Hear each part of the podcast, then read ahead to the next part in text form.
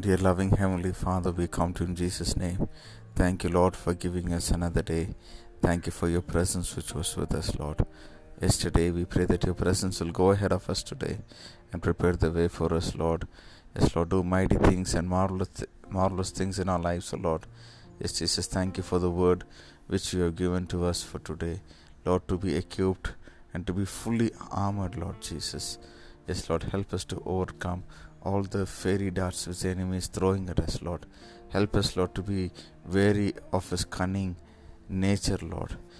We prey that we will not pray fall to it or we will not, Lord, uh, be attacked by him, that we will have your defensive protection, Lord Jesus. Help us, Lord, to put on the whole armor so that we can fight against him, his plans, his schemes, and his weapons, Lord.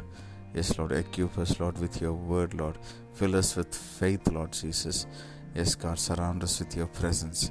We thank you, Jesus. We give you glory. We give you honor and praise. In Jesus' matchless name we pray. Amen. May God bless you, dear ones. Have a wonderful day ahead.